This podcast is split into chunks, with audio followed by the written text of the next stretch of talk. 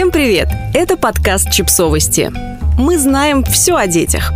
Как перестать раздражаться и принять ребенка таким, какой он есть? Часто нам кажется, что ребенок наглеет, тупит или просто избаловался. А на самом деле ему просто сложно принимать быстрые решения или справляться с разочарованием. Он живет в своем собственном ритме. Почему это происходит и как с этим быть, рассказывает психолог Вероника Хлебова.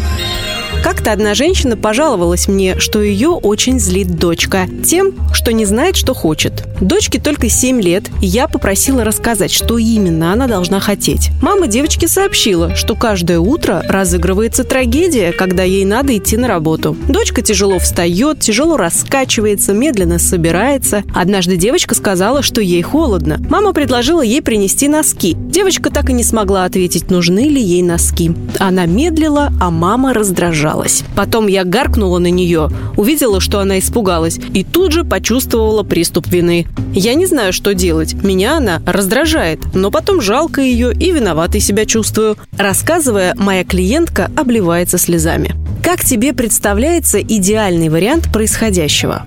Я спрашиваю, что ей нужно, и она отвечает, нужны носки или чай, или что-то еще. Потом она принимает мою помощь, собирается, и я иду на работу, а она в школу. Ты думаешь, она просто тупит и отказывается сотрудничать? А разве нет?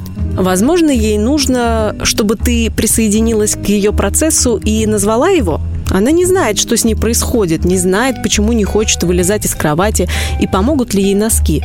Она просто переживает чувства. Вникнуть в чужую реальность чрезвычайно сложно. Во-первых, у нас нет такого опыта. С нашей реальностью никто особо не считался. Во-вторых, у нас есть своя родительская реальность. Нам нужно на работу, у нас своя взрослая жизнь, и ребенок должен в нее вписаться. Однако, если мы начинаем впихивать ребенка в свою реальность, не считаясь с его чувствами и процессами, он будет напуган, будет считать себя плохим, когда станет подростком, будет бунтовать. И какая-то часть наших отношений будет утрачена безвозвратно.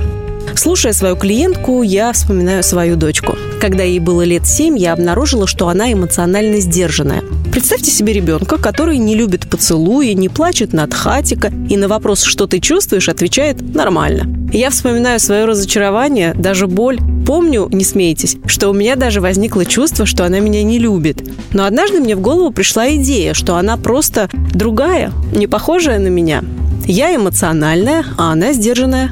Вскоре я убедилась, что ее чувства прячутся внутри, являясь ее интимным достоянием. И она их не хочет показывать. С этого момента я стала говорить о нашей непохожести, о том, как мы по-разному переживаем события. Я бурна, а она закрыта. Теперь и она, и я привыкли к этому. Она не считает себя плохой, а я нахожу в ее сдержанности много привлекательного.